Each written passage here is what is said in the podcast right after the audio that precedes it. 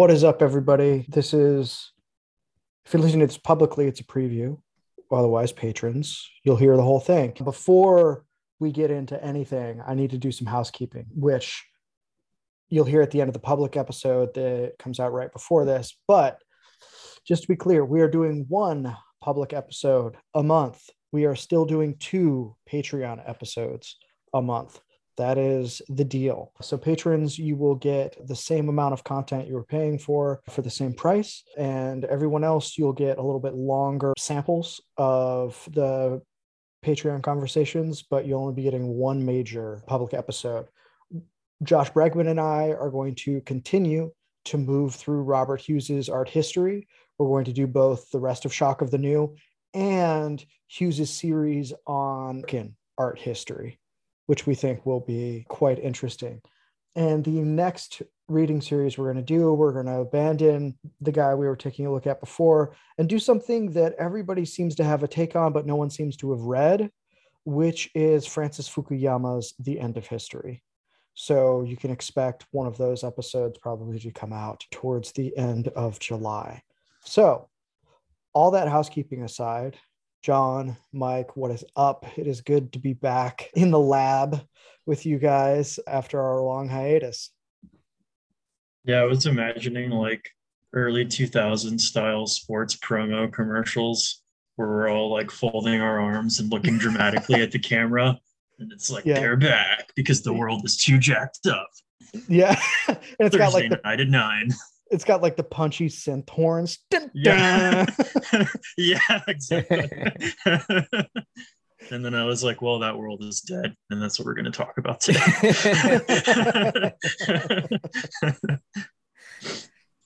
yeah, yeah that's it. Yeah, yeah. So like, you know, I have to check the news every day now because of Grid Brief and like see what's going on. And um, we were talking before recording about how awful the energy situation is. That's my full-time job is looking at how awful that is and then telling people about how awful it is. And the fellas feels like decline not going to lie to you. Feels like elite incompetence is run rampant in the west. I don't really know anybody that's handling this very well. I i don't know how you avoid thinking that the empire's ending at this point frankly. Oh like, the, the multipolar world is here yeah. It it happened. It it was like in the background, and then in February, as soon as Putin rolls across that border, the multipolar world was born. Yeah, I, I mean, I, I was thinking just recently. I mean, about John Michael Greer's kind of essays about the sort of sort of speculative fiction essays about the end of the American Empire, and he chooses this kind of image of an American aircraft carrier having been hit by Chinese Dongfeng missiles, you know, mm. supplied to some African country that the US is intervening in. And like in his sort of fictional, this is what causes everyone to realize, you know, like the empire is over. And then shortly thereafter, there's like a constitutional convention, and everyone goes to the constitutional convention and just realizes that they actually don't want to get along anymore and you know a federal state isn't really in anyone's interests and this kind of thing. And it's like you know actually the the Ukraine situation may kind of have served the the sinking aircraft carrier is not not as visually compelling perhaps but served the same function in terms of informing anyone who who cares to pay attention that like things have changed you know and we can already see the the divisions domestically in in the US ramping up you know and the states starting to look around and saying you know like we're not actually sure that the federal government is a is a net benefit to us anymore yeah. I mean, I think I have a lot of conflicted feelings that I haven't really like worked through on this, like at all. You know, that's part of why I've been ter- returning to Lasch again and trying to do a deeper dive and understand who he was and what he was looking at, because the 70s seems to be like an equally fractious period you yeah. know it, it, it's hard to undersell how paralyzing stagflation blended with the opec crisis was. Like i think that was more impactful honestly than the 60s the 60s has a lot of spectacular stuff and of course the civil rights movement which we can't discount and incredible assassinations but really i think what solidified our world was the 70s yeah yeah and i i mean if you look at it from the perspective of a crisis of of capital and crisis of labor power in the us and perhaps over accumulation of capital in the us you know what what ends up solving that is this geographic fix, the move into East Asia, and uh, that's that's no longer available, right? So we have we have a very similar kind of crisis situation, but the escape valve is no longer there. Yeah, you know, there's no there's no Reagan coming. There's no you know breaking of of the labor unions that can be done in order to revitalize capital or whatever yeah you know. that's already happened there's no you there the monopolies to slay are so entrenched and probably like basically that's just the way those industries work now yeah that there aren't even people waiting in the wings to inject capital into competitive firms that would undo it. Like I, I, I, the, the, one of the most shocking things about the the Ukraine situation for me is just watching like like Raytheon talk about like oh yeah we can make more javelins but it's going to take like 5 years or 4 years to ramp up that production. It's, like, it's just, okay. it's like dude like, what have you guys been doing? Like this is all you fucking do.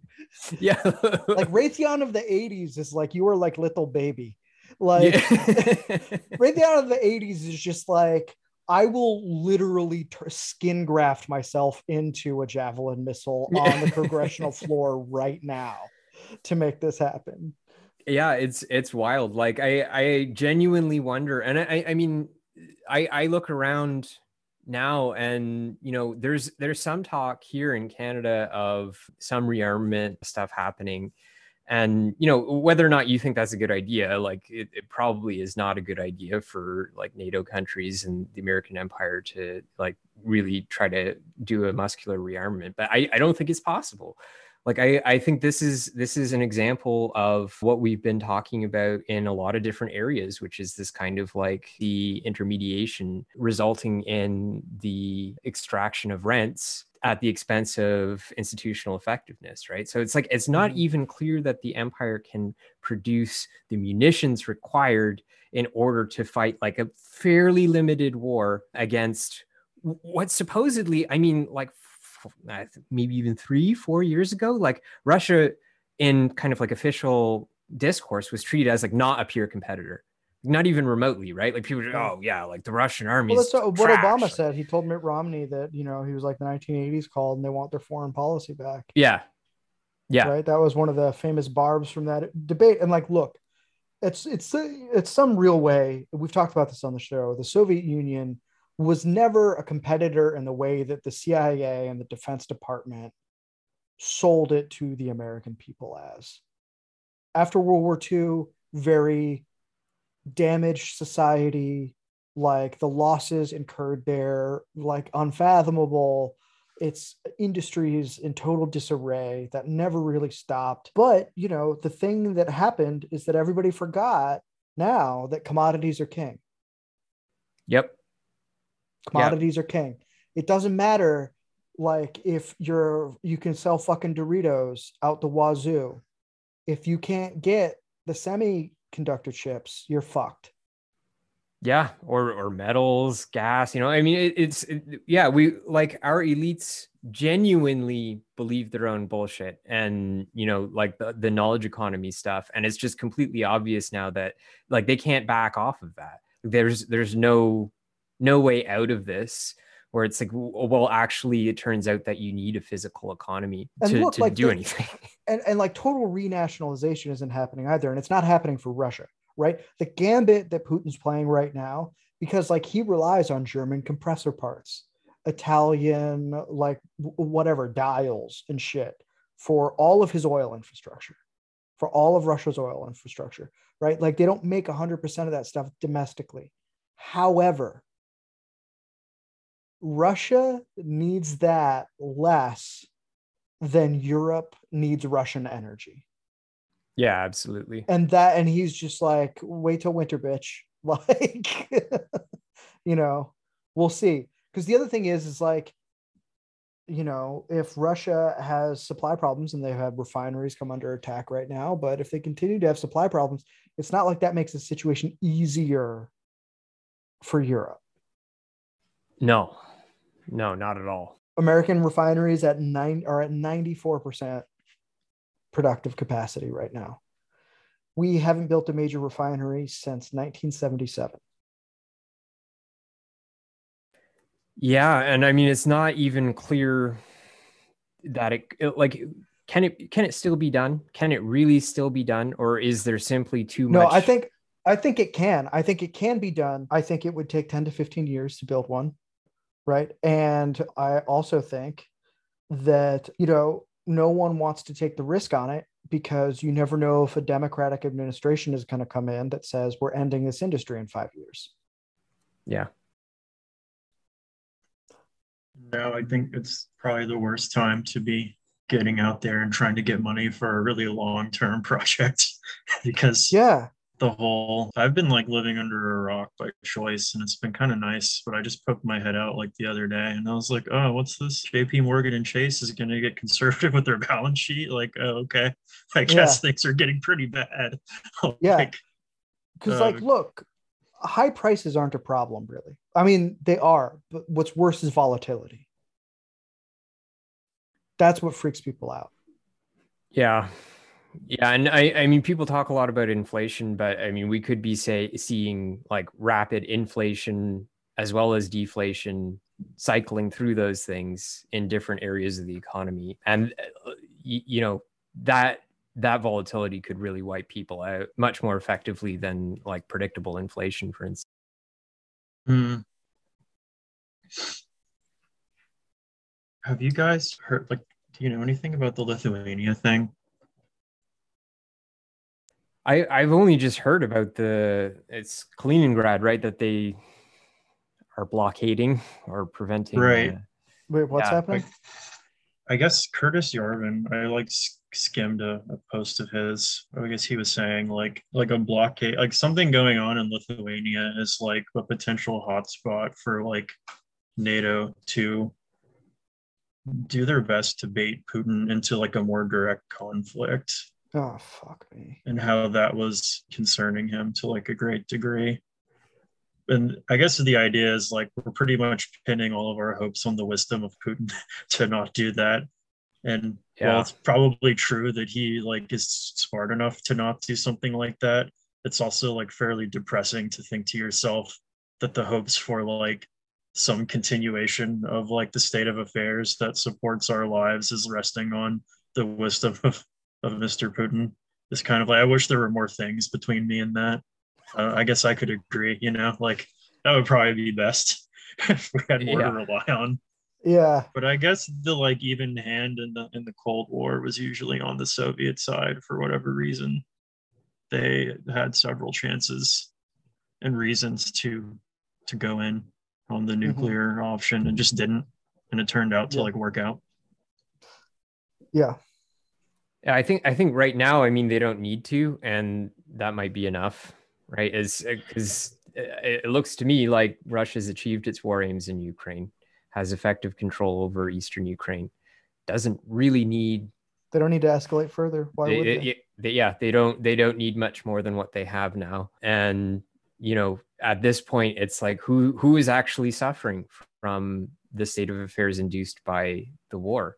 And the sanctions didn't work. Yeah it's it's the west right? Like it's western europe is right now getting a lesson in who is the natural hegemon of eurasia and it's russia. It's it's it's, it's not the us like surprise you know but Yeah. that that was uh, you, you know that's that's an old idea. You know this uh, that's something that greer talks about too like the world island and mahan's idea of of sea power and so on. You know like that that's a just a very old fundamental idea that you know Russia is really the central resource power of the Eurasian continent. And you have to deal with them right? Like th- there's no alternative to this. And there's no way I mean like the idea that like LNG is going to replace Russian gas is insane. You're Um, dreaming. Yeah it can't can't be done. There's no tanker capacity. There's no terminal capacity to do it you know and like even even if you could it would be the most vulnerable supply line to the russian navy right? Like if you were really concerned about that like that th- this is going to go to a hot global war. Well like guess who has a great interceptor sub fleet that can dash out from its arctic ports and sink a bunch of tankers. So it's the fucking Russians. Right. right? So like what are you gonna do about that? Well, you know. I mean, look, like it's springtime for the petrostates in Europe right now. Yeah. You know, like they're like, okay, fine. like, you know, I think a lot of climate shit is about to get wrecked. You know, yeah. like that concern is just gonna go out the window for most normal people, I think. And we're gonna see a big coal resurgence. We're already seeing that now. You know, we're seeing that in the US too, by the way yeah. Indiana, one of its major utilities is because of all the supply chain issues with solar, is like, yeah, we're just going to keep some coal plants running because we don't even know if this shit's going to get built. You know, so I mean, I think really this is a situation of what's old is new again. You know, like there were wildly optimistic ideas about what relatively free trade could bring to the world. And I don't want to poo poo that. It's not like everything that's happened since then has been terrible. And it's not like there aren't any benefits to trade. That is sort of like an insane take I see people have every now and again. But to me, it's sort of like Silicon Valley optimism, where it's like, what happens the day after? You know, what happens during the hangover? If anything, it worked. It's just that like it worked in that there's a global economy that's kind yeah. of like reliant on being connected and then it's in everyone's best interest to like not screw that up the way mm-hmm. in which it didn't work is that people are just screwing it up for really like no benefit yeah. like it's an insane thing that like it would be difficult to predict people really wanting to like do this i mean you could on different bases but like you know the, the system almost works it's just that it can't contain whatever's going on in the minds of of like I don't know people in Brussels or whatever, etc. Whatever they do and think, I can hardly understand. Haven't yeah. for a long time. It yeah. reminds me of the Zeihan thing where he was like, Europe is just kind of screwed. Like, unfortunately for Europeans, like, he just Europe came out over. with a book too on the coming collapse of globalization. Uh, I, have, I, yeah, I haven't seen anything from him in like five years or so, but that's something he was talking about a while ago. Yeah, he just had a new book come out. I've seen him doing a lot of stuff about it. I mean, like, okay, so let's pan out, right? Because we're doing a lot of current events. That's not all we do here, obviously. I think one of the things that I've been wondering in all of this, right? So I've moved back to Chicago. I've moved back to where I'm from since I was 18, I have lived in Vermont, Florida, New Mexico, and California. Like I've lived over most of the throughout most of the country at this point. And the question that I'm asking myself now, personally, politically, culturally, is what it fundamentally means to be American at this juncture. And I think even if that seems like a tertiary question, it's not. Because what I really want to know is what is it that holds this together and why are we doing it? Yeah. No, I, I think that's probably like if you're American, like that's the most pressing question that you can be asking right now and there might not be a good answer for it is the scariest part right you know mm-hmm. if if there is one well it better be found pretty soon because things are starting to fray right it was interesting so i was rewatching the good shepherd last night i stayed up way too late the robert de niro directed thing starring matt damon and angelina jolie totally uh, like movie no one seems to talk about anymore fantastic when i pirated it in college i had it was lost on me and now that I know like anything about 20th century American history, I'm like, wow, it is amazing this movie got made. Right. It's like fantastic. And I think Bregman and I might do an episode about it. So I don't want to say too much, but there's this great moment, you know, Matt Damon's character plays this total skull and bone society, you know, there for the founding of the CIA character. And at some point, you know, he has to make a deal with an Italian mobster to help get at the Cubans. And that is played, of course, by Joe Pesci, the mobster. And Joe Pesci's like, you know, like you, I don't get. Where he's like, Italians, we have the church, we have our families, the Irish have their homeland, the Jews have their tradition. And he goes, even the blacks have their music. what do you people have? And Matt Damon just goes, the United States of America. The rest of you are just visiting. and like that is a level of like wasp pretension that is Im- literally impossible today. Like the, yeah. the the cowboy Yankee war happened. Cowboys won. no, the Cowboys yeah. won. The New Deal totally changed that by bringing European immigrants into the fold, and to some extent, the first gestures towards bringing, bringing Black Americans into the fold that would be solidified by LBJ you know, especially into the employment of the bureaucratic state. And like, what, who are we at this point is the question I ask. Like, I'm asking myself a very, a more specific question other than like, who are we, which can be a little bit too big, right? Let's say, like I've been, I've been re- taking a second look at some fights over the New Deal, right? and how the American consensus was created. And one of the things that I thought was interesting is that on the left and the right, there were just favorite founding fathers. So the National Association of Manufacturers, the Business Roundtable, all these guys are very explicitly